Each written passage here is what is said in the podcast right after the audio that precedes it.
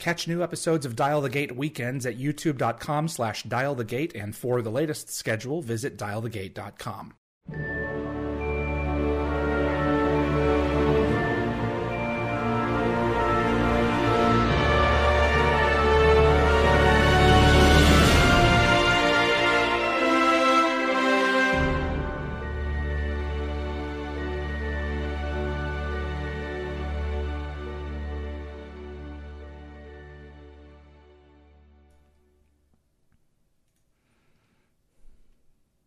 Welcome to episode 83 of Dial the Gate. My name is David Reed. Thank you so much for joining us. We just wrapped up with Stargate film composer David Arnold, and we are moving along to Stargate prosthetics artist Todd Masters of Masters Effects. We have a lot to go over because, I mean, so much of what uh, uh, Stargate is is about bringing the aliens to life and not every alien can be done with a visual effect. And you know, there are sci-fi stories where our characters age and all kinds of things. There's there's some interesting avenues to discuss. But before we get into that, I would just like to invite you. If you are a fan of Stargate and you want to see more content like this on YouTube, it would mean a great deal if you click the like button I know it's one of those things that all the YouTubers say, but it really makes a difference with YouTube's algorithm and will definitely help the show grow its audience. Please also consider sharing this video with a Stargate friend. And if you want to get notified about future episodes, click the subscribe icon. Giving the bell icon a click will notify you the moment a new video drops, and you'll get my notifications of any last minute guest changes. And this is key if you plan on watching live, because these talents, particularly in Canada, are working again. And so, you know, last minute changes happen all the time. And clips from this live stream will be released over the course of the next several days on the gateworld.net YouTube channel. So this is a live show. Todd is with us live as the live shows go under normal circumstances. And this is normal circumstance. Uh, I will have my run of questions for him. And as that is going on, the moderators uh, in youtube.com slash dial the gates uh, comments thread and uh, live chat. We'll be taking your questions for Todd as we go along. Todd Masters, prosthetic makeup artist and head of Masters Effects, founder. Welcome to the show. Thank you very much. Thanks. Uh, it's nice to see you. It's nice to see you. How are things going in Vancouver? You say they you are you are busy. Yeah, um, I'm in Vancouver, British Columbia. Um, we are we have a studio here in Burnaby, and uh, we have another studio in Toronto, actually. And yeah, we've we've been extremely busy, pretty much for the last year solid. Um, we wow. we were in lockdown, I think, with the rest of the world for a while. Uh, came back in June, and uh, jumped right into a big zombie series um, for sci-fi and uh, DC's Legends of Tomorrow, which actually premieres tonight. All right. Yeah, and uh, Good Doctor, and a bunch of features, and uh, yeah, it's it's it hasn't been boring lately. Wow, Todd, how did you fall into this? I mean, I didn't realize it until you sent me some pictures, but it's like you go all the way back to the 90s. I am privileged to have one of your Borg from Star Trek First Contact looming over my bed at night.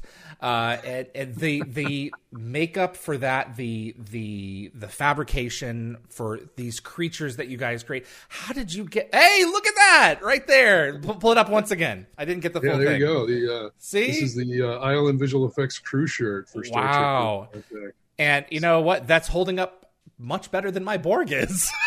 was, you know, that shirt looks good. Yeah, yeah, yeah. I'm actually surprised. It. Uh, I just just found it. I'm like, oh. Hey, there you go. Absolutely. Yeah. How did you fall um, in love um, with this stuff? totally. Um, I actually go back to uh, the '80s. Okay. Uh, I started in um, uh, like, well, I started in Hollywood around '85, and you know, like doing Big Trouble in Little China and Poltergeist ah. Two, and uh, you know, Night of the Creeps. Um, you know, like every monster maker kid, we kind of just go. Well, I mean, I shouldn't say everyone, but in those days, if you wanted to have a career in this weird niche of business, you really had to be in Southern California. And so I, you know, I was 18 and I had uh, not received um, any art, art school uh, welcomes. I, I, there was like one art school that was welcoming me if I paid enough money. Um, and then there was another one in Seattle that I went to for like a day. Um, but I wasn't really, you know, cut out for going to art college. I don't think I, I had already started actually um, in film opticals and, and okay. animation when I was when I was 12. So I already wow. had, like, yeah, I was really young when I started and uh, so I had already had like a couple films under my belt. This is you know living in, with my parents in Seattle. I'd already actually worked on Empire Strikes Back at that time. Uh, oh my god! A, yeah, there was a small film lab called Alpha Cine in Seattle that I started interning with, and this this film came in that was horizontal because uh, it was VistaVision, and it was like a blue screen um, uh, snowspeeder and I look at my boss, I'm like, what is this movie? And he goes, oh, that's Star Wars 2. And I'm like, what? and I realized that the, the lab had actually ended up processing a lot of the Industrial Light and Magic film. And so we wow. were doing some cleanup work on some of these elements. Only so, the best sequence in all of motion picture cinema, in my humble opinion. I would agree with that. I would. oh, really? Well, there you go. I mean, that Empire is just it, it's just unbelievable that movie. Yes. Um, but when I turned 18 and didn't get accepted any of these art schools, um, you know, I kind of took this weird little uh, these abilities that I already done. I, you know, I worked at a, in film effects and optical effects, and I started making my own monsters in my folks' basement. And I had made some contacts with people in LA, and they were all like, "Well, if you were here, I'd hire you." So I said, "Okay, well, I'm just going to move there," and uh, just just went there. And you know, like the day after I arrived, I started working on Big Trouble in Little China and um, you know, did a bunch of stuff for Boss Films, and then, like I mentioned, the Creeps, and then in 1987, I started uh, my own company, uh, which eventually became Masters Effects, and we're going to be 35 years old next year. Wow! So congratulations. Yeah, thanks. It feels like it's been one long day. It's been a really crazy 35 years. Depending on how you look at it, I'm sure it is. Yeah, yeah. It's been, a been you know, very, very busy. It's a strange business because you're you're asked to do quite a bit, uh, particularly in the practical effects side. Uh, always under schedules and always under budget. So Absolutely. the fact that we survived this long even blows me away. What movies and television made you fall in love with this? Um, in, into the business. Uh, uh-huh. Uh, well, I was big. I was a big Ray Harryhausen fan. I love that stuff. Uh, Star Wars, of course, came out when I was young and just blown away by that movie. Um, so many artists, you know, really impressed me of those eras that, you know, because they, they didn't just do one thing. They, you know, like they did painting, they did sculpting, they did animating, they did filmmaking. Uh, and so I was really impressed by people that could pull that off. And I kind of thought that's what Hollywood was all about. By the time I arrived, um, you know, I arrived and started working immediately with Boss Films Company, which was uh, Richard Edlund's company. And, you know, things were very departmentalized and, I still managed to kind of get my fingers in a lot of different aspects of things because that's kind of what I thought what, what it was about. Uh, especially as I kind of grew into the industry, you know, working mm. on the movies. Um, so I really, you know, looked at those folks for for inspiration on how to kind of develop into this next generation of uh, practical effects and makeup effects and visual effects and all that stuff. So I mean, we still keep people in mind like uh, Jim Danforth or Ray Harryhausen or Rick Baker, you know, these people that really did icons. more than just icons. And, and they did it because they were so diverse in their skills and talents and they could do all sorts of arts, you know, from making beautiful paintings to uh, really amazing film moments. And uh, so that, that's, that was really what got me excited about filmmaking. It wasn't really like I wanted to make the best rubber nose or, I wanted to, you know, it wasn't really like that. I, I I've always enjoyed making things, but I was really about the filmmaking and trying to come up with stuff that people hadn't seen before. Of course, you know you want to you want to create something new and different, but sooner or later, Todd, they are going to need a rubber nose. Oh yeah, well I'm not I'm not discounting rubber noses. I mean we still love doing rubber noses, but I just I just wanted our studios to be a place that you could you know not just be limited by right. you, know, you got to do it with rubbing a couple pixels together or you know you got to have you, you know because a lot of a lot of studios i've noticed don't really diversify which i always think is kind of weird especially in these days of visual effects and visual effects and practical effects mixing so much uh, you really you know it's it's it's cool to know a lot of different tricks so you can do that stuff. You, you can design effects with a lot of you know, points of knowledge. So do, at masters effects it's not just prosthetics you also do digital do you also do digital composite work Yeah, yeah, we've All done right. we've done quite a bit of um, quite a bit of practice into mixing uh, practical and digital effects together. Um, I don't know too many houses that do it like the way we've done it, um, where we really try to kind of like marry the two together.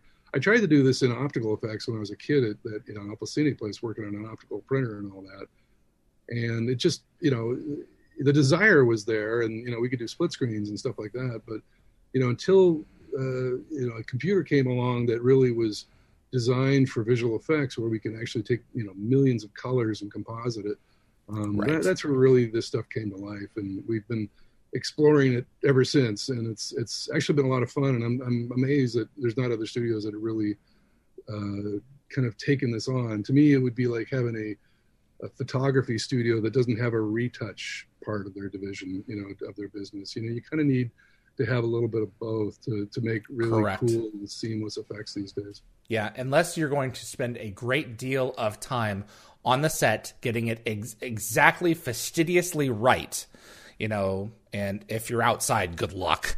Um, then I mean, you're going to need a, a Lightroom or a some some kind of application at the end of the day just to sweeten stuff up.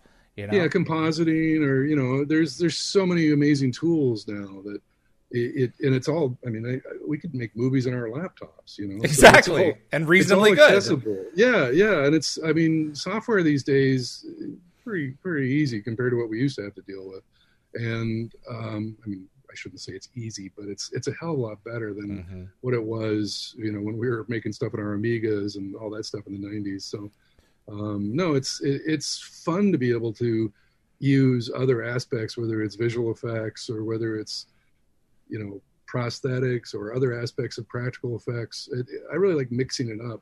Um, and I think the audiences like it too because they don't get pulled out and go, "Oh, what an obvious effect!" You know, I- I- Mhm. that's like the worst part of this is you don't want to design things that are so obvious to such an educated audience. Well, you look at something like um, Terminator, the, the original Terminator. You know, where you had when when the the T one hundred one rise the rises from the fire. You know, I mean that's completely uh, a, a large. It's not completely a stop motion creature. You know, It is certain- a stop motion creature for for that shot. for that Uh, shot. You know, they have like yeah, some close ups on him, but Yeah, there's a puppet that they get they walk around with, but all that stuff is stop motion with rear Right. projection for the most part. and There's some then miniature sets. Terminator 2, Arnie's got the the endoskeleton kind of on the outside of him, and then by Terminator 3, you've got the char- the actor in in makeup on one side and then just green or blue on the other with some dots and they've merged the technology. They're like it doesn't mm-hmm. have to be one or the other. We can have both. And that to me Yeah. was just an ex- in what 20 years was just an extraordinary leap. Yeah, yeah. No, it's it's amazing how fast things change. So you really kind of have to keep keep on. it. In fact, you have to be more than keeping on it. You have to create it. You have to come up with new ideas to stay ahead. Absolutely. The uh, um, I was talking with you about uh, every, having everything go to Blu-ray now and, and seeing everything in high definition. Uh, Back to the Future is, is one of my favorite movies, and in some of those uh, shots with them in the future, you know, when everyone's they, had to start somewhere. You know, it's like woof. You know, they didn't see it- Blu-ray coming. Well, yeah, and at the time, uh, you know, as I mentioned um, before we jumped on this, I saw that in the theaters, and I Mm. remember just being blown away by how good those age makeups were. And I still think they're quite an achievement. Yeah. Oh, Yeah. absolutely. That was foam latex, you know, it's not the new translucent materials we have, um, and it's you know it was it was done uh, at a time where you know Dick Smith was still kind of reigning, and not a lot of people could do what Dick was doing. Dick Smith, you know, world famous makeup artist, um, who really kind of uh, helped develop prosthetics and prosthetic effects. And uh, Ken Chase did the work on, on Back to the Future, and like I said, I mean, I, I, I thought it was just a breakthrough at the time, and like like you said, it's it's just not designed. I mean, the, we we shot on 35 millimeter film. We had big silver halides. We had all sorts of other ways to kind of mask the trick. And then, of course, high definition comes along, Blu-ray comes along, mm-hmm. 4K comes along, and eh, there's not much that you can really. Eh, if I mean, it's it's kind of fun if you're an effects fan because you can go back and really you know study these things. I mean, I, I love looking at like old matte paintings from older films, and you could really see the artistry that it required to pull it off. And you know, nowadays maybe some of those matte paintings, even by the best, they're they're it's quite an artifice there. You know, it's hard to get past. Um, but you still can appreciate the talent that went into it. And nowadays, it's you know, not it's not like hand painting a mat or you know the the struggles Correct. that people had to deal with back then. It's it's interesting because you can go from one uh, project to the other. Like we were talking about about Twister as well, and you know how when that show first first came out, it was it was cutting absolutely cutting edge at the time. Oh, Everyone was blown away. Now we can look back at it and go, it's it's it holds up. That there, that there, you know. But yeah, then here and there, yeah. You look at something like, and maybe it's because I just don't have the the vocabulary for it. But like Jurassic Park, you know, that was that was one of the earlier films where there were complete CG creatures in in that movie, and it still holds up you know, I, I have a hard time looking at that and finding fault, which suggests to me that if you have the right people and if you have the right technology, you can pull anything off that can really last ages. I'm sure you look and at it right and see budget. things that no one else would because you're looking at it with yeah. your eye. Yeah, budget and schedule also needs to be added to that list because you know there's a lot of times where you just literally run out of time. I mean, there's just no way to get it completely perfect by the time it needs to go in front of camera. Right. So there's there's all sorts of reasons that effects don't work, um, and it's not always you know there's always you know I think everybody knows the story of the shark and Jaws and the shark not working and all that. shark you, still you know, I mean, fake. It's, it's, a pretty well it does yeah I mean it's that was a big big urethane yeah. and steel contraption which was pretty amazing for the time. Yeah. Somehow the movie still works really yeah. well in fact, but you know the shark actually was an amazing achievement uh, of technology, and it did work. Um, the problem was is that it was in salt water and it all rusted. Right. And you know they kind of kept it in water and just let it sit there. Jeez. You know, so it it was not in the best of conditions by the time they went to shoot it. So, you know, you can look at it like that's the effects fault, but you know, I mean, it, it takes two to tango in these movies, and so the magic trick is only good if we can shoot it. you know? That's so it's it's a, it is a whole relationship with the whole production, and everybody needs to kind of climb on board to create all this stuff. However, it's nice when you can just you know blame the effects guys. I guess. right, effects guy over here. We hear yeah. that. well, it's yeah, you know what I mean. So I mean, of it's uh, course. Uh, particularly with practical effects, you know, it's it's it's always been interesting to try to do practical effects on a schedule. You're essentially creating a magic trick um, yeah. performed in front of one eyeball, you know, the camera. Um, usually repeatedly. You know, you want to have something that you could repeat for take two and three. But it's you know it's it's tricky, and some things just don't work sometimes. We've we've been fortunate that we haven't had much of those troubles. Most of our stuff is usually pretty solid. Um, but you know when it isn't, it's usually you know the the clamoring of scout, schedule and budgets and you know other things. It's, it's not usually like you know one of my effects guys fucked up. it's usually right. just all the other elements. What are some of the things that you have achieved over the years that you are most proud of? Um, wow. Um, I'm, I'm really go. proud that I and go. Yeah, I, I did not prepare a speech. Um, I, am proud of our team. We have a really great team in both shops, Toronto and Vancouver, um, and it's it's some of them just blow me away on a daily basis. They're so good. Um, I should say many of them are like that. Uh, so I'm, I'm, really proud of our, our, our studios and uh, the fact that we're going to be 35 next year. I don't know. I don't know any studio that's really pulled that one off.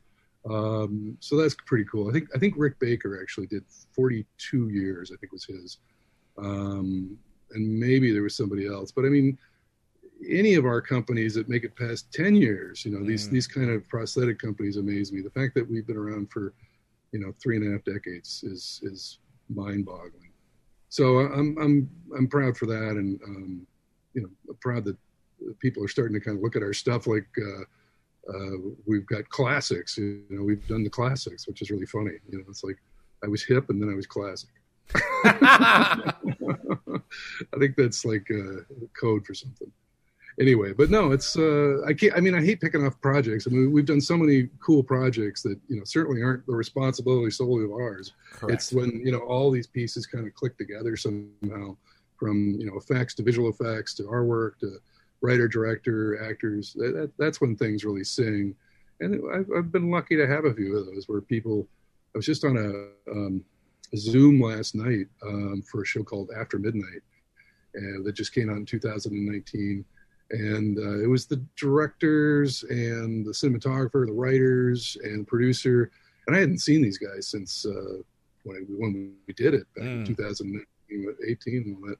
And you know, it was a little project, but those guys were really smart about it. They wrote a really good script, and uh, they came to us in, in enough time with enough budget to do a decent monster, and it all worked together really well. And it really didn't cost a huge amount.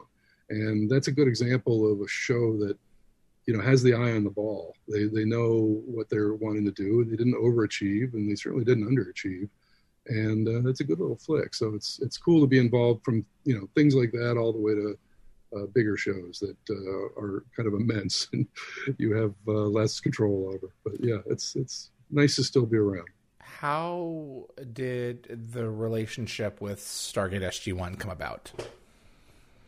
Um, I was so I'm a dual citizen, U.S. and Canada, and I was starting to do more Canadian stuff at the time. So I guess this would be like mid '90s, maybe late '90s.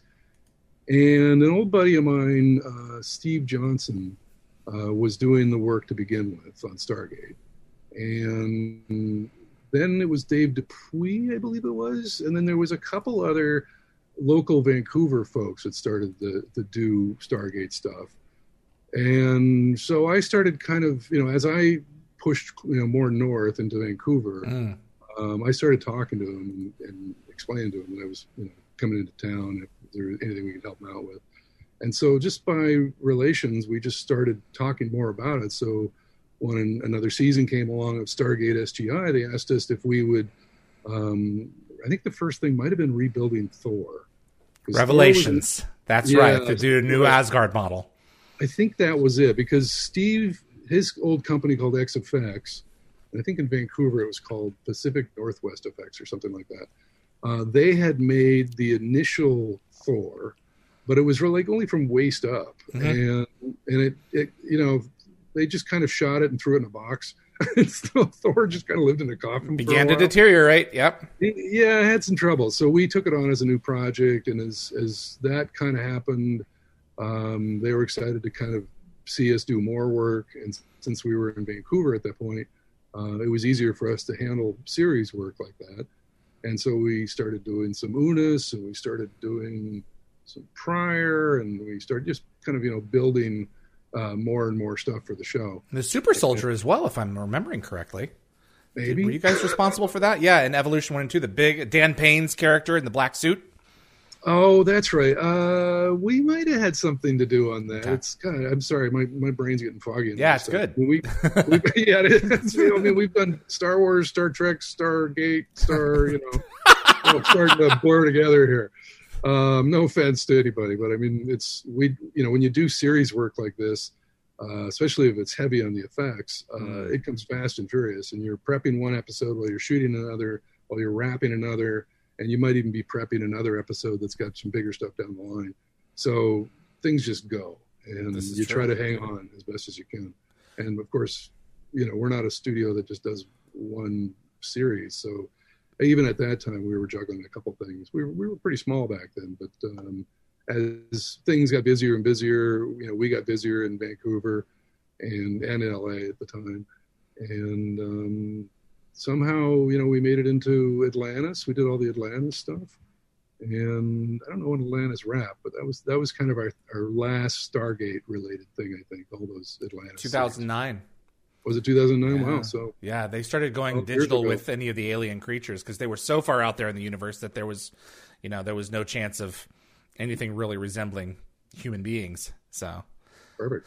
The can I, and I I may be picking your brain a little too deeply here. Can one of the b- most beloved characters in SG One and Atlantis, for that matter, uh, was were the Asgard.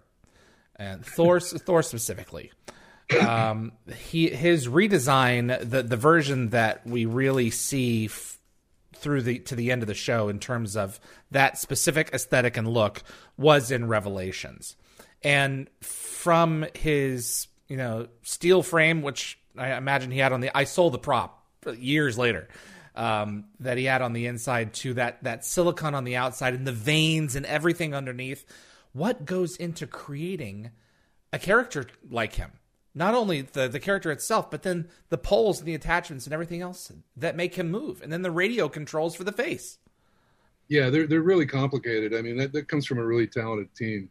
Um, we have really good sculptors and mold makers and animatronics people on that. Um, so it's really just um, getting a great team together people that have had experience making things like this, we, you know, it was kind of already designed, so we didn't have to True. necessarily like concept it. And uh, we started with a sculpture and molded it, and uh, then made a core, which is kind of uh, let's just call it the skeleton form, and uh, cast it out of intrinsic silicone, as you noted, and um, had some really cool armature uh, stuff in there, as rod armature as well as radio controlled features, and I think the neck might have been a linkage. It's been a while. And, um, you know, just delicate work all the way, uh, which is always tricky because I think that one we probably did in five weeks. Um, Wow. no, I know. And it's, it's, it's kind of, unbelievable. you know, I, I think back to some of these schedules we've achieved and the work that's come out of it. And it's just, it kind of blows your mind sometimes that, you know, how did we do that? So, um, but Thor, Thor came together really nicely and, uh, um, he operated pretty well for a long time. In fact, I don't even know if he ever broke down. Um, we had, I mean, it was a silicone skin that was all sealed in, so it was it, it would have been a really challenge, challenging thing to try to get in there and fix. Um, but yeah, he seemed to he seemed to be pretty well. He also ended up in a like a box, like a coffin, and they would just shove him in the storage. Correct. I Yeah. always felt bad for him. I was like, okay, bet, great episodes. See you later. See you later. He had like this place to go. It was Yeah. for, for for those who don't know. He came with two co- coffins, quote unquote, uh, of equal size. There were two black boxes, and if you open up the the inner lining was like a, it was like you know universe planets and everything else. I mean, they I mean it was kind of outrageous when you think about it. One housed the puppet. And the radio controls and some of the gear. And then the other one was all of the poles and all the accoutrements that kind of went with him. And you know, Morris Chapdelaine talked about at one point, you know, like practically flying with the puppet to some of these conventions in the United Awesome, States. awesome. And I was like, let's just get the let's just get the puppet a ticket. You know, he doesn't have to go under the plane. He'll just sit right there with me. you know, it's just Or it's first class. Abs- absolutely. I have to wonder though, when he does break down, I'm sure you've left your business card with Stargate Productions so that they can that when when you design something like that, are you contracted to come in your team to come in and facilitate every time he's on camera so that you that for like insurance purposes and whatever if, if something breaks then you guys can go and take it over? Or is it just like here are the instructions here's what you do with him if something happens call us and we will figure it out. How does that work? Is there a budget built in for that? You know for if he breaks down what what's it at play for a character like thor Well, I think it really depends on the production's wishes. We Okay. we encourage productions to hire our people for set work. So you know, if there is any issues, they know what's inside that thing, and they can you know get direct and, and deal with it. Um, some productions don't do that, and uh, it, I, I usually don't accept things like this. Um, you know, where it's another group that's on set with it, because if if things happen, they don't know what was built in there, and correct. you know they, they could change one thing that can alter another thing and just cause this like snowball effect. So um, that that's pretty tricky. Usually our on-set people uh, for a puppet like that are union puppeteers like morris was and uh, a few others we had on that team. Um, and so they would be contracted directly by production even though they had you know kind of worked out of our studios and had some familiarity with these things and uh, they would kind of be responsible for Thor, kind of like uh, Thor's entourage in a way. And right. He has a whole series of people, like like any high profile actor would. well, exactly, and I think that's what kept Thor going for so long. Is that you know there wasn't any issues because this team was aware of things that you don't try to do with Thor. I remember uh, one of the directors came up and I don't know where he found these like red baron snoopy eye goggles and he takes them up and he puts them on thor and snaps them on and we're all like ah, don't do that. It's electronics you know, fuck with thor yeah there's electronics just well, beneath the surface for his eyebrows and everything and else blinks. And... yeah. Oh my god i you i didn't know the guy that well at the time and i kind of went up to him and i said you really can't do that. And he's wow. like looking at me like i'm the director dude. And i'm like okay whoa! You I mean, he was cool about it, but I mean, it was just kind of like getting to know you kind of thing. Wow. And yeah, and just, my first reaction is to laugh at it, and your reaction is you're you're freaking out. It's like you know what that yeah. that makes that could be two weeks of uh, fix there, three weeks. You know oh that could God. really be a bad thing. So, you know, it, it, our crew is usually like an army that protects the the animatronics, and if they're not there, that it's tricky because what do you do? I mean, you know, if they do have a trouble, we don't know what the people they hired did to it. Yeah. So it's always a tricky engagement, but that's that's why we like to have set people there. Do you um so there's no like warranty on him or anything like that. It's like we're we're we're, we're building him to last and this is i'm sure you know like because you have union guys and everything there are there are do's and don'ts like don't snap some you know snoopy aviator goggles on on the puppet that's bad don't want to we, do we've added that to the contract now yeah don't do that um, i mean it's we, have been really fortunate. I mean, a lot of our practical stuff has always been really stout. Um, mm. You know, even on Falling Skies, I think mm. we did a, a, lot of a lot of animatronic characters on Falling Skies. Like every single episode seemed to have something. And I think we had one challenge when uh, a motor burnout. Literally, a motor inside of a skitter head caught fire, and you look over and there's a skitter with black smoke coming out of it. We're like, eh. You know so i mean motors are going to go. I mean that's just part of animatronics. You, you we we fortunately have really good servo motors these days compared to the old days. Um, but it does happen. You know there, I, I saw it once on falling skies. It was like the first burnt motor i'd seen in a long damn time.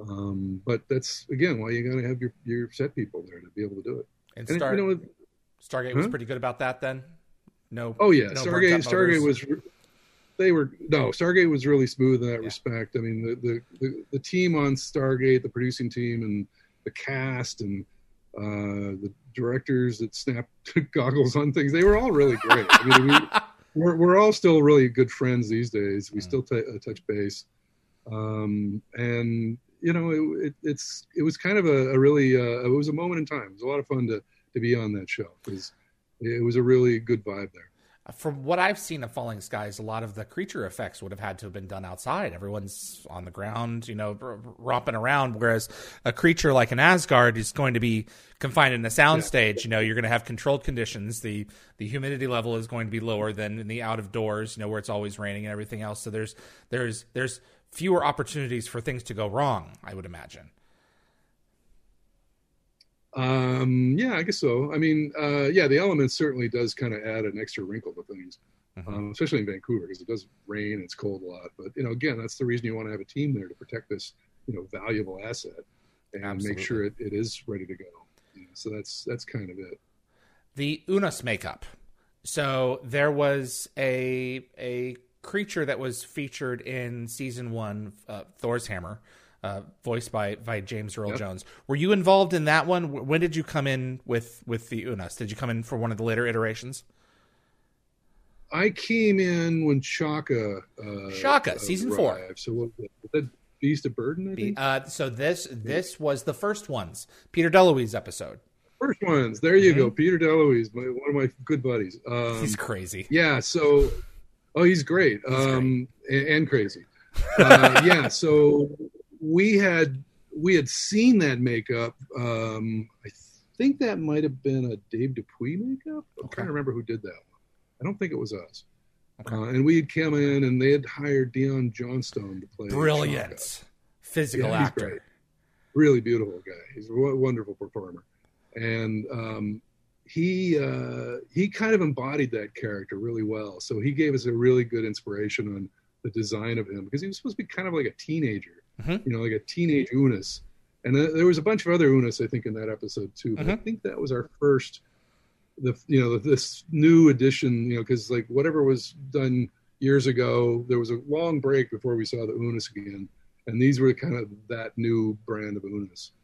And um, and yeah, uh, Peter DeLuise uh, directed the hell out of it. In a situation like that, you know, I've I've been in situations where I've had like my head encased in various things for when we were filming the um, uh, photography for a lot of the the Stargate uh, merchandise and costumes over at PropWorks. And it shocked me how quickly my head heated up when it was completely encased in Jaffa armor. And it was like, whoa, I cannot imagine what it would be like for someone like Dion Johnstone or Alex Zahara later on, who came in to play a number of these these roles, to yeah, be in that all day long. Yeah, well, yeah, total kudos to Dan Payne and like, Dan Payne, and Saint among and, men. there was, yeah, I mean, there's been a, a variety of actors that, um, you know, we we actually have a list of actors that can do this stuff really well. Not just you know endure it, which of course is kind of a zen, um, but also to kind of bring life to it. They really, you know, like I don't know how much prosthetics Dan Payne wants to do anymore, or Alex, um, but we we occasionally hook up with them and do. We have a kid show that we produce called "Aliens Ate My Homework and Stole My Body," and we got we kind of uh, wanted those guys to to be our. There was actually quite a bit of Stargate in, installed in that show, but uh, I begged and pleaded those guys to be our alien characters just because I know that they would not only be able to endure it but be able to perform through it. Correct. And, They're going to give you the performance you want. Yeah, so you know, I'm, i certainly can't say it's not uncomfortable. Um, those guys really manage their their emotions about it, but it's it's certainly foam latex prosthetics are a lot easier than say like a big helmet that has no air escaping it or something like that. Um, so there's there's a, been a couple actors. Chris Heyerdahl is another one. Yes, who's done a few prosthetics for us. Um, anyway, these they're they're just genius actors that have such control of their craft uh, that they can understand their new face and work it, perform it. You, you know, after you apply all this makeup on these people, um, you kind of learn, you know, whether or not they're going to be able to bring it out. And sometimes you see actors in front of the mirrors with their new faces, you know, like really kind of looking for their best faces, which is kind of fun when it really works together. So those, those folks are great. I want to talk a little bit about the evolution of the technology uh, the the makeup over the course of your career. Um, you know, we've we've gone far from from rubber heads. You know, like you were saying, foam latex and everything else. The you want to free up, I'm sure, to free up the actor as much as possible to give the most articulate performance here, if you can. Because I mean, at at the core of science fiction and horror and everything else, it's nothing if it's not about humanity and and the the the human nature of whatever kind of critter it is. Because that's how yeah, we as audiences go yeah. you know? We right, you, we you identify something. With, yeah you really have to kind of connect with something on the screen if you're going to watch a show and be engaged in it. So Correct. you can actually ride along with those characters. So if they're just like a big blob um, or i don't know something cg it's really hard to get any soul out of them. Exactly Though I mean, I, I, think that you know Seth MacFarlane has done a, a, pretty reasonable job with Yaphit on the Orville, but still, you know, it's nice to have a critter in there somewhere. But uh, tell us about how that about watching that that makeup evolve so that it creates you know a better experience for the actors over the years and more uh, makeup technology. Yeah, and a fraction of uh, taking a fraction of the time to to to apply it as opposed to before, and it, and that comes out of repetition as well. Yeah, and technology and and you know methodology. Um, yeah, it's certainly uh, changed throughout my career. I mean, I, I came in and it was pretty much foam latex and fiberglass was kind of everything and there wasn't silicones and there wasn't like a lot of rubber molds or anything like that and nowadays, um, you know, we still use foam latex and we still use, you know, fiberglass and items like that.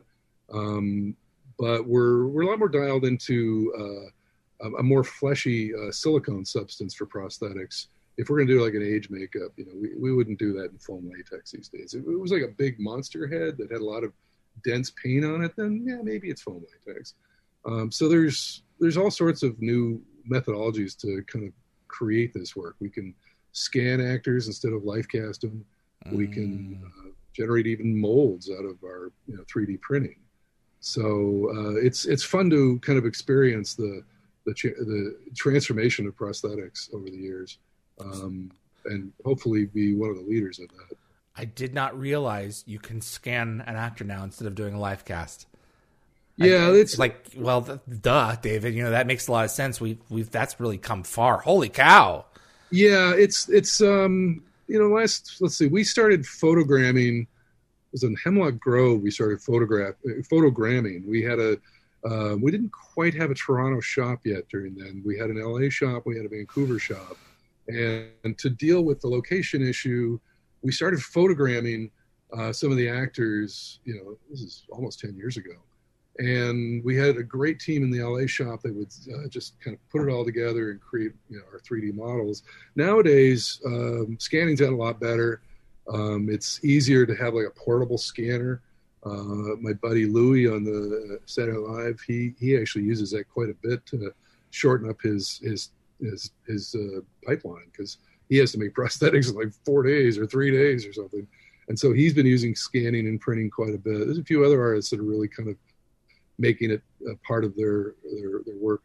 Um, we we are as well. We we did quite a bit of that on the uh, the Child's Play movie, the you know the recent mm-hmm. Child's Play Chucky sequel.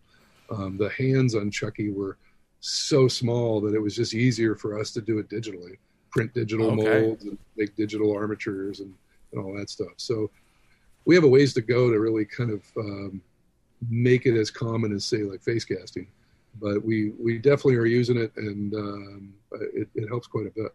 Is there a desire to achieve as much practically in camera as possible rather than to say, well, you know what, in order to get this to work, we're just like with Chucky's hands, you know, we're, we're going to have to achieve this digitally. Is there kind of like a, uh, not let down is not the word that I want when you have to achieve something digitally, but I mean, I, am sure you would probably agree that 99% of the time, achieving stuff in camera is going to be a, a, as much more realistic. Or maybe I'm wrong.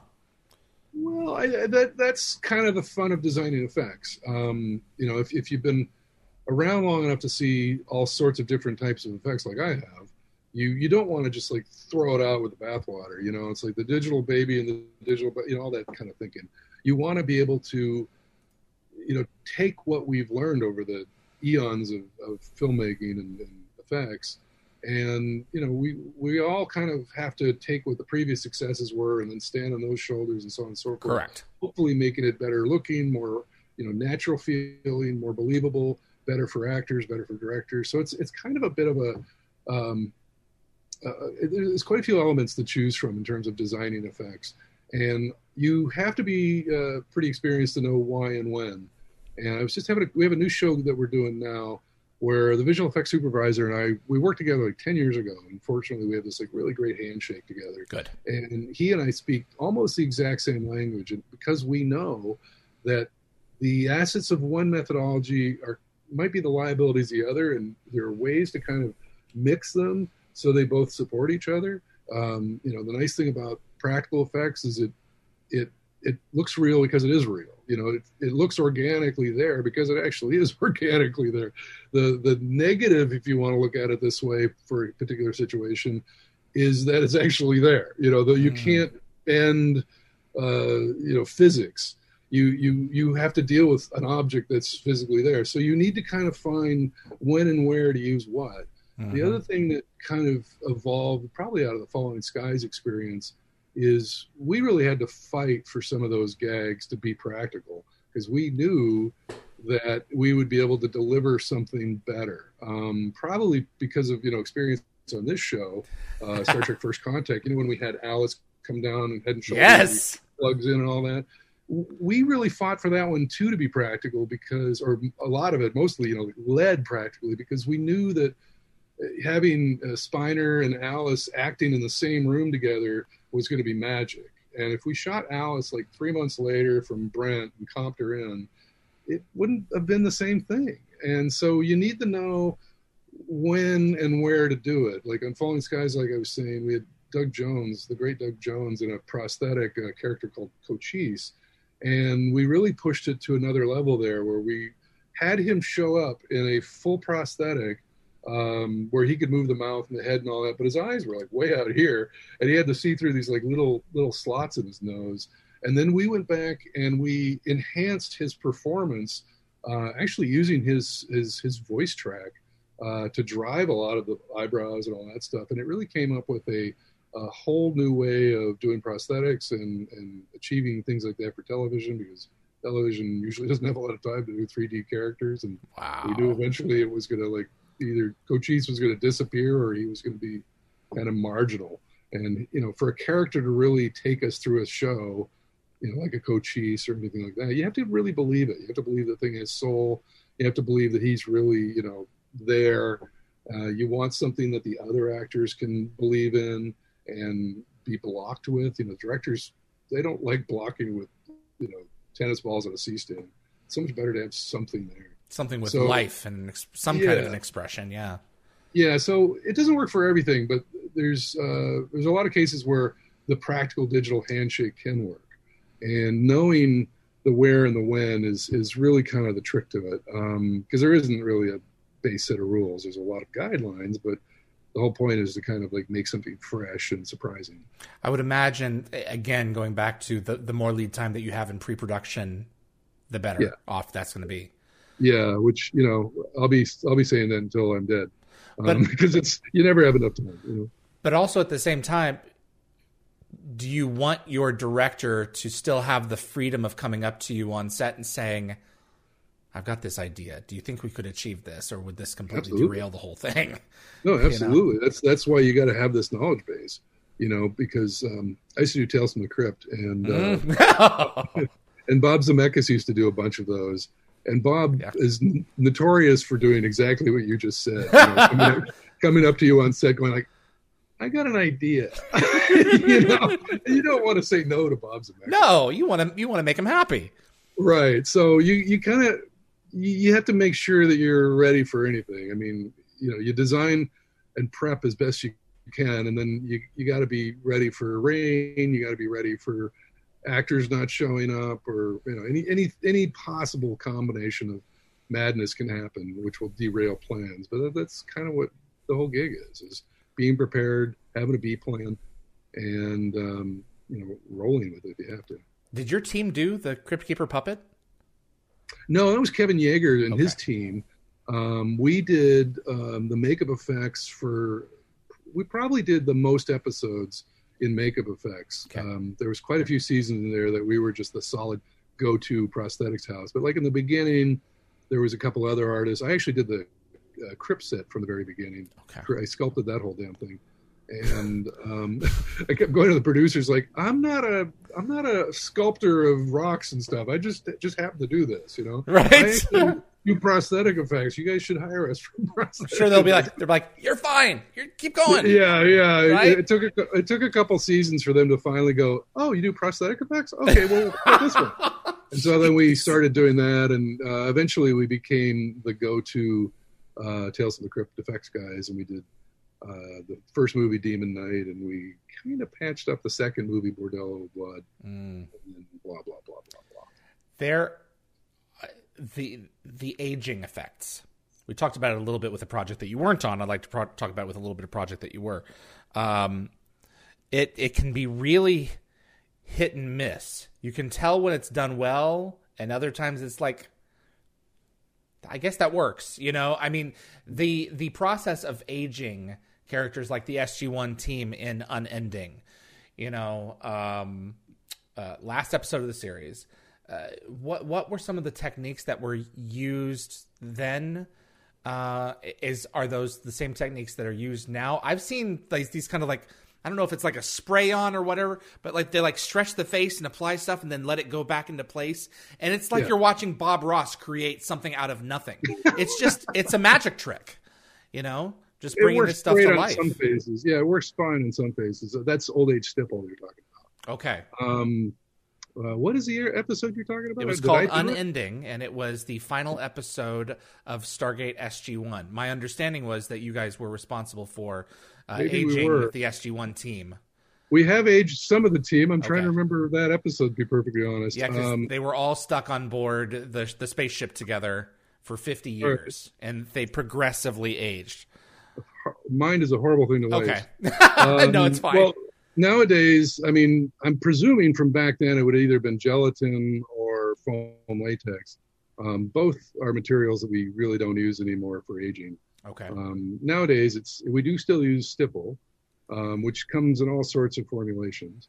Um, we still do prosthetics. We still do. We usually do them out of like a silicone material for like an aging, so they're very natural feeling and moving. They look translucent because they actually are translucent.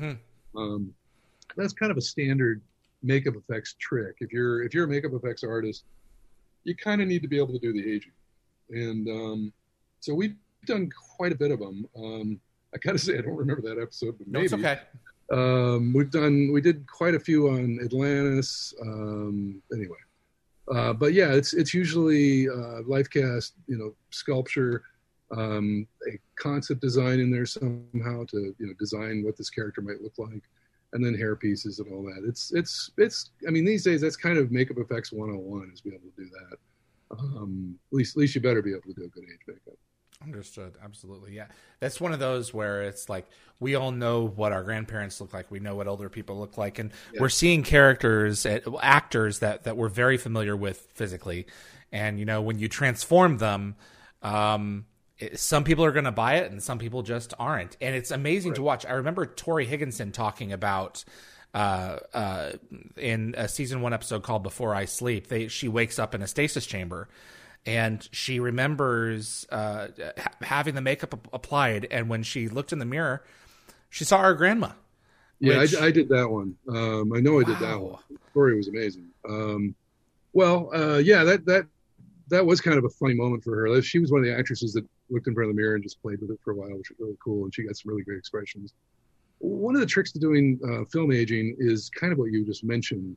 Um, the actor, the producer, the director, they usually want a sense of the actor in the makeup, and as you probably know, just from experiencing life people don't really look like themselves, you know, 40 years down the line. Mhm. Sometimes they might just have a nose that you are familiar or something like that. So it's it's tricky to remain believable in aging because everybody wants to age beautifully. Right. you know, they don't, they don't want to get, well, it's true. They don't want like Yeah. their jawline down here and their big waddle, the big, I mean, it's, it's just part of life. yeah. And um, the truth of the matter is, we all age, and some people do it beautifully. Uh, most people, you know, they they drink garbage and they smoke and they, you know, they eat crap food. Abuse their and- bodies. Yeah. Right, and and their bodies show it. Hmm So you know, it's kind of this weird little like balance. So whenever I'm doing concepts of age makeups, I'm always trying to imagine what that character would live through those times. You know what uh, the you know Tori's character. I didn't expect her to be like you know doing drugs or drinking garbage or something like that. I so I tried to do her gracefully. Yeah. She was just uh, in a stasis pod. She's Yeah, aging exactly. extremely slowly. So and beautifully. Yeah. yeah. Uh, and other characters, you know, you want to kind of really play up that stuff and really kind of show some of the results of their choices, you know. So um, it's it's really funny. I, uh, I I I can look at people and see where they're going to age and how they're going to age, and it's just something after doing so much aging design over the years. Um, you just you just see it after a while. You just see what's going to Yeah. be believably their situation in forty or fifty years. It's the And human that- form, and gravity is constant. So yeah yeah and and and their choices are are, are going to be evidenced on their face you know so um it, it sucks when you're like dating someone and you look across the table and you just go oh shit i just photoshopped your face damn it Uh, why did i do that you want to see how someone ages? Look at their par- Look at look at their their parents. You know. not always not always true actually. Not always true. Uh, not always true no um it's it's usually kind of the result of life choices Yeah. um you know we we all make dumb decisions none of us want to That's eat true. salad Um, That's true. That's a fair point. Did you? Um. Uh. I'm. I'm trying to look through um, the information that I have here. Were you involved with the Wraith makeup? yes Okay. Yes. So yeah, actually, and- one of the Wraith was even named after me. There's a wraith called Todd. Todd, that's correct. Yeah, that was Chris hilarious. Heyerdahl's character. I Yes. didn't know he was named after you. That's a great trivia. I, I have never had any of the writers come up and say, "Hey, we named him after you." But was like that- I, I was kind of a permanent staple there for a while, and then all of a sudden, who's going to name it Wraith Todd? So um, I guess it was an inside joke. yeah, I, Sheppard you know, did. Yeah, Yeah, that's funny. yeah. And he was the most prominent uh, on the series. Yeah, Chris Heyerdahl uh, was extraordinary as that character, and Andee Frizzell. Yeah, he you really know, going back to the pilot, Yeah, Dan Payne was in. I've got I've got one of the the soldiers in my house. That it's an extraordinary piece of makeup. What you guys did with James Robbins designs, yeah. and we Yeah, talked James- about this. He creates them, and then you will them into solid reality, which is just an extraordinary achievement. It's kind of mind bending, you know, that he can think it, and you guys can just. Oh well, we, we'll have that in a few weeks. Pretty much, yeah, pretty much. No, it, that was uh, quite a little uh, Wraith factory there for a while. Uh, Absolutely. Chris Heyerdahl has a little uh, kiss uh, makeup uh, concept. yes, he does. It's, it's our little because I love tattoo. Kiss growing up. Yeah, so we were doing a lot of tattoos on those things, and I, I, I must have been working too long because I I was designing like so much stuff at the time and uh, just crazy schedules, and then all of a sudden we ended up with a Kiss tattoo on one of them. Like, oh, shit. Hope nobody notices. and it's another example because Andee has has talked to, at length about how you know when she first did it. I mean, especially for Rising, she had gloves that she Yeah. would put her hands in, so those weren't actually her fingers. And you know, by the end of it, that had changed. The makeup had go- she had they were doing something other than like a foam latex. My understanding was at the start of it, and they had moved. You guys had moved later into other things that were just quicker and easier for her to emote and express herself with. Yeah, the original ones were like an early form of uh, silicone makeups. Okay. Um, just as silicone makeups were really starting to become on the scene, a lot of development still had to be done. And so we made the faces very translucent because you know take advantage of the material. And her gloves were actually made out of uh, this um, this thermoplastic shit that you we actually made out of sex toys. Wow. So Andee was wearing sex toys on. Any port in a storm. Andee's great. She she was Yeah. she was another one of those actresses or actors and actresses that can really pull it through the, the makeup. And uh, she really had such a presence in that thing. It was really really fun to watch. What do you see on the horizon in terms of this technology evolving uh, in all of its various forms? Not just the tech, but the um, the methodology, like you said, you know, that you are are most excited about. That's that's in development that you're seeing people use, or that's you know a theoretical material that's coming out. You know that. Uh, or maybe more use with, with the digital space in terms of hybridizing what's what's on set and what exists uh, Yeah, in, in the makeup space and in the digital space. Yeah, you just answered it. All, all of that stuff is what we've got our focus on. I mean, um, we we like to be a studio that has more options, you know, than anybody else. So the, the mixing of practical and digital is a lot of fun, and I, there's really nobody else that does it like we do. There you go. Um, so that's great. Um, pushing more into you know scanning and 3D printing is also something that we're doing. Um, you know, eventually uh, we'll we'll really kind of push that. You know, like uh, there's a great studio in in the valley down in California called uh, uh, Legacy that has a really amazing digital print department, and uh, you know they don't even do molds much anymore. And so that's that's something that we need to, to push into. Uh, I think I mentioned before we hopped on, we're starting to make our own movies, or we Mhm. have been making our own movies for a while, and we're starting to kind of do a lot more of that, um, which which to me is really what the point of all this is. Um, you know, like I said earlier, not the disc rubber nose making, but I, I always wanted to do more than just you know prosthetics. I, I wanted to create characters, and I wanted to create moments in cinema if we could. And so now we're kind of like pushing even beyond. We we want to make cinema, period. So uh, we have our own little uh, production situation developing, um, or I should say, developed. We've actually done quite a few, like I mentioned, Mhm. the um, uh, Aliens Ate My Homework series, Psycho Goreman's uh, Masters Effects project, uh, co-production. Um, there's quite a few of these uh, that we're we're playing with uh, that we're we're finding a lot of fun, and you know we can do them unlike anybody else. So it's it's pretty cool. so the sky's the limit. yeah, I guess, or you know, for, you know, we're talking about Stargate here. It's even Yeah. beyond the sky. So Yeah, well, I mean, yeah, it's SG4. You know, hopefully Brad's got something cooking. So we, I think it's Brad's birthday today. Actually, Is happy it? birthday, Brad! If you're out there, yeah, I think Brad is having his birthday today. I think he's 27. yeah, I think that sounds about right. I no, I think it's I think it's 26. He's 26. Yeah, I think he's Anyway, 26. Yeah, Brad happy birthday, Wright. Brad Wright. I'll be darned. Yeah, There you go. and it's a significant one. If you're looking at the date, good for him. Oh, fantastic! I, oh, is he 30? Uh, at times two. Uh, yeah. So the the thi- absolutely brad. Happy birthday. You know one of the people who is absolutely making all this you know possible for us to talk about years later just extent that that it would not be possible with, without the pe- people like brad wright. Yep. the the one of the things that i think is absolutely mind-blowing to watch was the mandalorian and the volume that L- led light Oh, you, rig uh, you're talking to digital production stuff? Yeah, that's that's fantastic. just mind blowing. Be- if nothing else, get rid of that friggin' green screen screen and have an actual reflection of the surrounding light on the characters' faces that is accurate of the space that is yeah. intended. Well, real time in general is is definitely something that's arrived, and you know, quantum computing and all this stuff. I mean, we're we're going to see some amazing stuff the next ten years, hmm and uh, it's you know that's kind of some of the fun is to try to guess where this is going to go uh, and try to stay ahead of it. Um, but yeah, digital production is um, probably something that a lot of people aren't quite aware of. I think Mandalorian is probably the the biggest popular use of it so far. But there's been a lot of other stuff that's done this way. Uh, real fake is another thing that's going to come in and really transform things. So that that might take away old age makeups. Oh, Um, there's a- there- yeah. There's a lot of this stuff coming down the pike that you know people always love to develop stuff and you know make uh, you know cinema easier and better.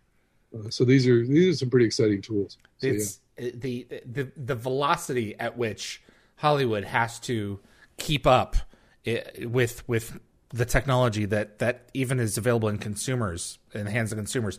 I know they spent so much time working on Tarkin and Leia for like uh, Rogue One, and then I saw a deep fake, you know, like a year ago. That, in my opinion, particularly with Carrie, looks better because it's actually her face, you know, and it's just. th- th- You're right. I think it's going to be 10 years from now for good in terms of entertainment and for ill in terms of us questioning reality as consumers with the media and everything else. It's going to be an extraordinary development over the next several years. yeah, yeah, that'll be really interesting when they have like you know video politicians saying things and Yeah, and that you know, you know you're supposed to believe, but you shouldn't. yeah, exactly. How can you disprove it when when the uncanny valley is just shattered? I saw it with my own eyes. Saw it with my own eyes. Yeah, Absolutely. No, there's we need to educate um, people, not just our age, but you know, Yeah. new people, young people, how this is really going to kick everybody's ass if we're not Yeah. careful. You Yeah, know, if it's not, if it's brother. not handled right, we could be in real trouble. So Uh, this is all those science fiction stories that we've been reading forever. correct. So many of them are coming to life now. Black Mirror can't keep up Yeah, with it. yeah. Right. So you know, we need to be aware of a society that where this is going to be a huge part of it, and so our kids need to be aware of it. We need to be aware of it. hmm um, you know, I don't think it's uh, an unknown concept. You know, like news is, is BS. It's it's going to become more BS. So Yeah, it's going to be just crazy. I've got a couple of questions from fans for you. Is that okay? sure, yeah. Teresa MC, are there any particular animals that you study mostly for for prosthetics? I guess she's speaking beyond humans. I study the human animal. Um, that's that's a good question. Um, yes, uh, we we really try to have a good knowledge of like every single critter on the earth if we can. I mean, there are some amazing things on our planet that are great inspiration for making aliens, um, and they still are somewhat grounded on our planet. I mean, if we just show up with like a a toaster, for instance, uh, you're not going to really give a shit. You want something that you can identify with and relate with, whether it's salamander head or whatever. So we we do like to look to things that are you know natural to our planet, and you know steal a paint scheme of a tropical fish, for instance, mm-hmm. or sculpt a face that was maybe a nude or a mole. You know, we we're always looking for stuff like that to kind of inspire the creativity and you know kind of help the. You, you can just sit there and draw crazy little lines, which is a lot of fun to do these days with all these, you know, iPads and all that. But you have to kind of make it something that people can connect with one way or the other. Otherwise, it's it just doesn't quite work. So yes, we, we do look at a lot of different animals. I can't say anybody in particular other than the human animal. We're definitely studying that all the time. Well, I mean, it was particularly with aliens. You know, I, I know like the the Nakai and Stargate Universe. I mean, they're based on a, a deep sea fish, a translucent yep. fish that everyone is like who looks at it, it's like that's not real. Oh, that's a real animal. Okay, nature's the yeah. best guide through geometry and particular like symmetry. You know, I mean, well, and also that natural chaos. You know, there is a there is a certain chaos to nature, and uh, things aren't symmetrical. You know, we're not. Mm. If you put someone down the face and you mirror both sides, they're gonna look like brothers of that person. So because we're not symmetrical, that's so, that's fair. Yeah, so you really there's like a certain natural chaos that uh, makeup effects are the good ones, have a have a touch to. Uh, we call it the touch of God. And there's certain artists that, like Dick Smith was a great example. He could just put his his touch on it, and it wouldn't be styled. It wouldn't be a designy thing. It would just feel believable. And so many artists have that, even designing the weirdest shit. Uh, Steve Wang is a great example. Uh, Steve Wang designed the Predator for Stan Winston, mm. he along with Matt Rose. And uh, Steve has this amazing ability to uh, giving things a soul as well as a weight no matter how bizarre it is. And you always just his, his stuff is breathtaking for that reason. There's a, several artists like that, but he, he was personal. Yeah, that's why they're called artists. They they imbue things with life. Yeah. Absolutely. Kicks 394. This is a little bit broad. I, I'm hoping you can narrow it a little bit to the fundamentals. How does the process of bringing an alien creature to life work? That can you can you scale that a little bit? Well, the alien creature's parents get together and they have a bottle of wine. And uh, no, I'm kidding. Um, well, so the way it begins in the film world is, it, well, and not everything's the same, of course, because we're Correct. weird filmmakers. But we usually get a script, which is just you know type on a piece of paper and it describes it, and then we have a meeting and we talk about what what we all read, and then we start designing. I'm actually doing this on a show right now, like literally this afternoon. I have to interpret what is in the script and and hopefully it's within the vision of the creators the creative people.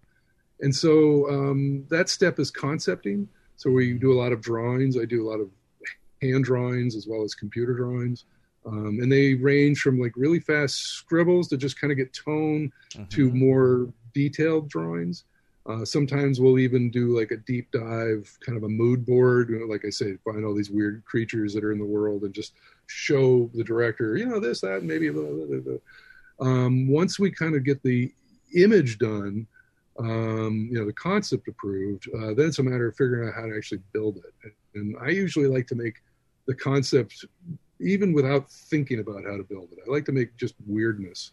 And then if someone likes the weirdness, then you go, okay, well then we need to make that part CG or that part practical. Mm-hmm. This part's animatronic and that part's a rod.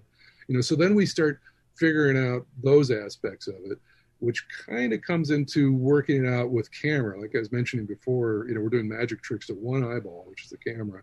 And we can fool the, the, the audience by not showing that part or not showing that part. So that's something I like to do with the director, usually with storyboards, you know, designing gags out. Um, and I usually just pitch a scene that I scribble out at storyboards and see if it's close to what they're thinking. And then we design the effects from there. Um, I have a guy that gets a screwdriver in the jaw coming up in a show. And so I drew all that out to figure out exactly how do we do that part? Right. How does it stay in his chin? You know, they didn't want a fake head. They wanted to do it on the actor. So each, you know, th- those are like little tricks that we all have to figure out. Um, and then it's you know into the actual creation of the prosthetics or the creature, which is sculpt, mold, cast, paint, animatronics, and that whole pipeline.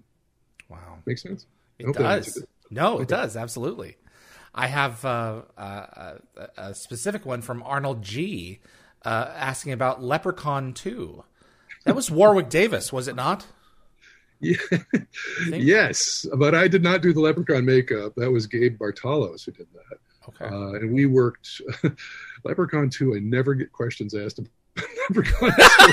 um, Welcome to Dial the Gate, Todd. Yeah, no kidding, right? Um, so we did all the other gags. There's like I a see. skeleton that attacks somebody in that movie. There's, oh uh, gosh. I mean, this is. I think that movie was like you know from the 50s it was a long time. No no i don't know i caught it, it actually ago. in a motel room a year ago.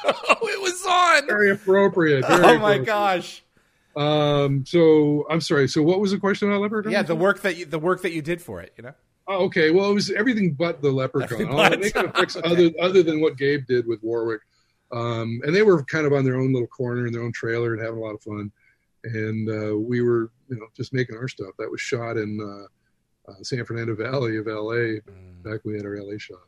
Uh, so yeah, I, I, I, would have to see it again to see what the hell we did on it, but I know there's a lot of makeup effects gags. Those horror films, man. you know, at that time we were making a lot of that. I think that was like a Trimark film. I don't even know. Yeah, I think that's right. but you know, they they were a lot of. It was just that kind of time where we were making a lot of these low to medium low budget mm-hmm. films and just pumping them out for I guess video because some yeah. of that stuff doesn't get screened. Yeah. So, um, so like, yeah, like Tremors ten now, or you know, yeah, exactly. just keep on rolling. I, I, love that there's still fans of Leprechaun 2. Absolutely. That's so cool. I am interested in your an- two more. I'm, I'm, interested in your answer for this one. I think this is fascinating. Jeff Jet Ison wants to know: um, Has your knowledge of prosthetics to rig up, you know, a hand, a foot, arm, you know, ever been applied? Have you ever been consulted for actual people, for like amputees, uh, military personnel? Can't talk about that. Uh, but yeah, we have done amputee stuff. Um, we've done quite a bit of like subtle little prosthetics. Some of our crew actually did one not too long ago. I think it was an ear on somebody for an actual human being. Yeah, yeah, yeah, sure. And I've I've done you know I used to do a lot of disguises for uh, like I, I, did Michael Jackson disguises for a while, so you could walk around in the world. Um, I wouldn't even you know, think about that. Yeah, Michael. Had, well, he was having every makeup artist in town do stuff. Yeah, and I was working with him with Steve Johnson during uh, Smooth Criminal.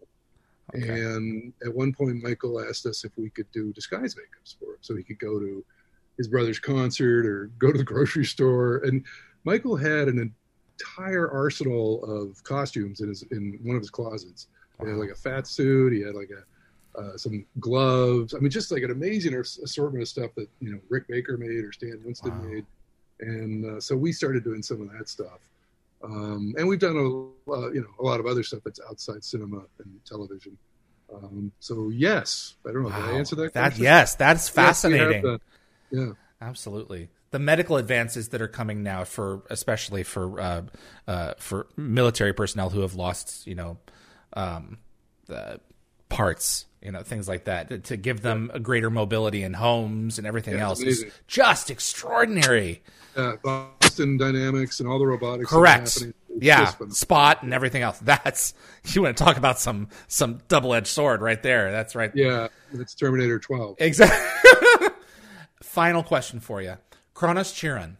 What advice would you give to uh, novice indie filmmakers who are wanting a crack at this space? Um, my advice. I mean, I don't know what point you are in your career or amateur development or whatever, whatever point you're at. Um, uh, but kind of my advice is sort of, I guess, the same. Um, I like five year plans. I, li- I like to make a plan, mm. and I usually do them within five years. And I just kind of, I literally write it out. I sketch out where I think I'm going to be or where I want to be, and I just, just, try to sort of plot it out. You're you're always going to be wrong, know, no matter what you do. If you if you write to you know to, tomorrow's plan today, it's not going to be completely perfect. Right. And so if you do like five years, you're definitely going to be wrong. But the idea isn't to be accurate; it's the idea is to plan. And so it's essentially goal making. If you've ever taken a goal making workshop or something like that, so what you want to do is figure out you know where you want to be in five years. And, and sometimes it's really hard for people to do that. So mm-hmm. what i mm-hmm. recommend is to do the exact opposite. Figure out where you don't want to be in five years. Figure out that you don't want to be working at the insurance company in five years or you don't want to be in a dead end job or in a dead end life if, if you don't. You know really try to think this through. Figure out you know, if you are, if you do have a desire to make films or makeup effects or any part of this craziness, or even just be an artist or a writer, um, make yourself a set of goals and achieve them. And I like to write it, like physically write it down and have it remind me where, where I should be. It's almost like charting when you're sailing a ship to a location. There's many little points along the way where you might have to adjust. You might have to adjust, you know, but eventually the goal is sort of the same. And come up with a methodology for yourself um, to achieve your goals, to Mhm. to make your life happen. Because you know, life goes by like that. Yeah. And if you don't do this, um, life will just drag you along. Um, so if you do want to make movies, if you do want to do any of this stuff, uh, just do it. Just Yeah. frickin' do it. Um, but come up with a game plan. Uh, try to figure it out in a time period. I like five years, hmm but you can certainly plan out this month. You can certainly plan out 10 years, whatever you want, but figure it out. And don't make any excuses. You're in charge of your own life and just freaking do it. Um, obviously, it's a lot more complicated than that. But it has Um, to start with that. You You, kind of need, uh, you can't let anybody else kick you in the pants. You need to kick your own pants. and the, the best way to do that is goals. Yeah. And and like I say, uh, my favorite way of trying to determine goals is to try to determine the non the anti goals. You know, I don't want to be pregnant. I don't want to, you know, have a shitty car. I don't want to live in a shitty part of town. You know, whatever it is, if you don't plan for what's around the corner, it's going to hit you in the ass. hmm Yeah, if you want to be reactionary in your life or or proactive, and that can be said for anyone in uh, looking to to advance in the industry or not, just in life. I cannot recommend a five year plan enough. Complete, and the more granular your your steps along the way, the more realistic it, it will be. The, yeah just as long as you're not going to damage yourself with it i mean you just Right. have to keep in mind every step of the way this is to be revised none Yeah. of this is real this is just a game plan that's most likely wrong that you have to just kind of keep updating like you know that ship that's going along or an airplane you know that's going from point a to point z there's a bunch of little adjustments because a storm cloud came along or Mhm. shark or you know whatever Yeah, things happen. It will come. You know, it will happen. So prepare. I mean, just like winter, you know, storms come all the time. This is true. So- My, one of my producers asked me a last minute uh, question. Um, one of my students recently lost a leg in an accident, and his family is very poor. Does Todd know of an organization that helps people who need prosthetics or anything along those lines that you can advise? I- don't offhand. Okay. Um, I know that I, on Instagram, I follow um, hashtag prosthetic, and I know that a ton of that is medical prosthetics. Okay. I would start, you know, networking like that. Um, you know, here's a great example. Your goal is to get a prosthetic. You're Correct. here. What are the what are the points between here and there that have to be achieved? And so, to me, it sounds like making contact with a variety of different prosthetic, you know, service companies. I don't do those kind of prosthetics. I don't do medical prosthetics like legs and stuff like that. Um, so I would I would first look into that. I knew a guy that worked at a VA hospital in San Francisco years ago. They used to make the, the greatest eyeballs for me. Wow. Um, but there are places throughout, you know, I don't know where this person is, but Yeah. throughout the states, throughout Canada, uh, that have, uh, you know, prosthetic, abil- you know, prosthetic uh, materials and ways to make them. Um, and I would reach out to them and see if there's some way to do it. Perfect. Todd, this has been terrific and fascinating and nuanced, all of the above. I really appreciate you coming on and Very uh, sharing your stories. Well, I'm glad that we we got the right time zone. Yeah, absolutely. I was, I was so afraid I missed it. I'm like, No, oh it's- my I've- god. There's something wrong so with funny. Google in Arizona because we're half half of the year we're in one time zone, the other half we're in another. Oy, but I'm glad we made it work.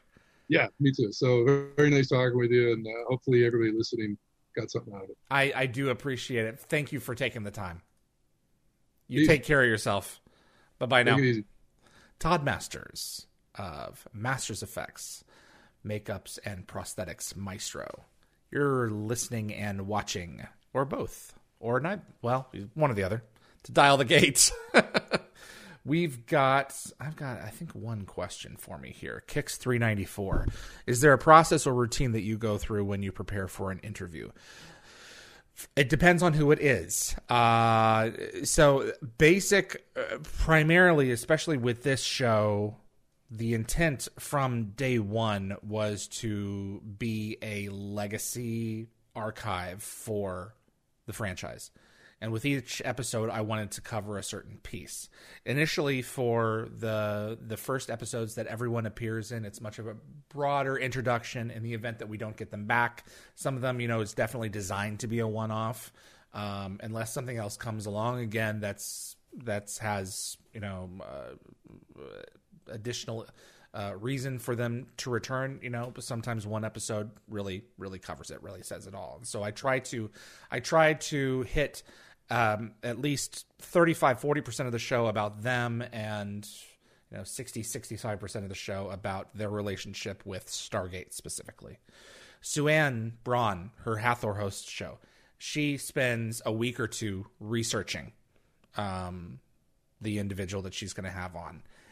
I, I, I do very little of that because it's a Stargate related show and I, all that information, 90% of it is in my brain already and I just need to go to uh, internet resources to make sure that my information, what I'm thinking of, is correct, is still correct, and anything that I've you know potentially missed. Uh, I think that I, that generally s- strikes a pretty good balance because you know it's these these episodes. Something like Hathor host is much more about the person that she has on, whereas like with Dial the Gate, it's the relationship of that person with Stargate.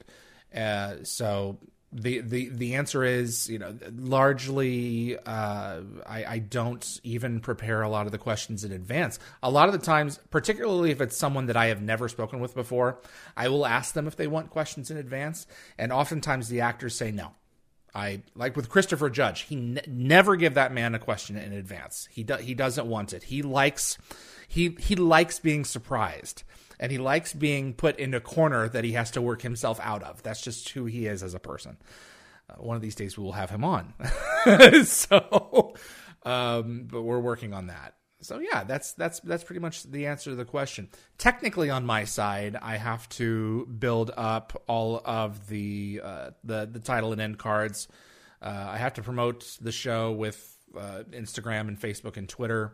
That usually, you know, that process usually takes a couple of hours every single week. The scheduling is a bitch. It's it that that is a tough one because you know you you may get I may send out ten invites, five of which will respond, and four of which will be a yes, three of which will be a yes, somewhere around there. So uh, there, there's a lot that that goes into the work, but it, into the the process of preparing to have them on. Speaking of, uh, we have uh, next week we do have I do have interviews that are in the works. I'm a little behind right now in terms of scheduling, but I I'm pretty sure I have two scheduled for next weekend. Uh, I do have a Stargate Universe cast member who has agreed to come on. Someone I have not actually interviewed with, sat down and interviewed since before the show actually aired. So I'm really looking forward to speaking with him again. And then someone else who uh, is is no stranger to Unas and Super Soldier makeup and is someone that may hold the the the the what am I trying to say? The the record, in fact, I'm pretty sure holds the record for the most appearances uh, in Stargate in terms of the different characters that he's played. If you can figure out who that is, but he's basically said yes as well. And until we get a, uh, I've I've got um, need to sit down and, and, organize those times, but those are going to be coming up. Rachel Luttrell has also agreed to to a second appearance. I'm trying to reach out to Paul McGillion right now to to bring him back as well. So those are the things that are really in the popper right now and really are happening. We have t-shirts Dial the Gate is brought to you every week for free, and we do appreciate you watching. But if you want to support the show further, buy yourself some of our themed swag. We're now offering t shirts, tank tops, sweatshirts, and hoodies for all ages in a variety of sizes and colors at Redbubble. Checkout is fast and easy, and you can even use your Amazon or PayPal account. Just visit dialthegate.redbubble.com, and thank you for your support that's all we've got this week. Next weekend, uh, keep an eye on dialthegate.com for those schedules to be posted, and we'll keep that moving. My thanks to Tracy, Keith, Jeremy, Reese, Anthony, Summer, uh, Linda Gategabber Fury, Jennifer Kirby. These are the people who are responsible for making this show come to life. Could not do it without them. My name is David Read for Dial the Gate. I appreciate you tuning in. Next week, uh, we will be seeing, well, we'll be seeing you again. I'll get the schedule posted on dialthegate.com. We'll get the uh, the live segments ready to go on youtube.com slash dialthegate. And we'll see you on the other side. Dial the Gate is hosted and executive produced by David Read. The producer is Darren Sumner, co produced by Linda Fury. The composer is Neil Acree. Animations by Bryce Orrs. The production assistant is Jennifer Kirby. Moderators include Summer Roy, Keith Homel, Tracy Noller, Jeremy Heiner, Reese M., and Anthony Rowling. Logo design by Deborah J. Bell. Additional effects by Thomas Tots, with contributions by model makers Chris Baker, Stephen Barr, Kevin Zabo, and Tom Paris. The archivists are Linda Fury, Zachary Adams, and Frederic Marcoux. For general inquiries for submissions, please contact us at dialthegateshow at gmail.com.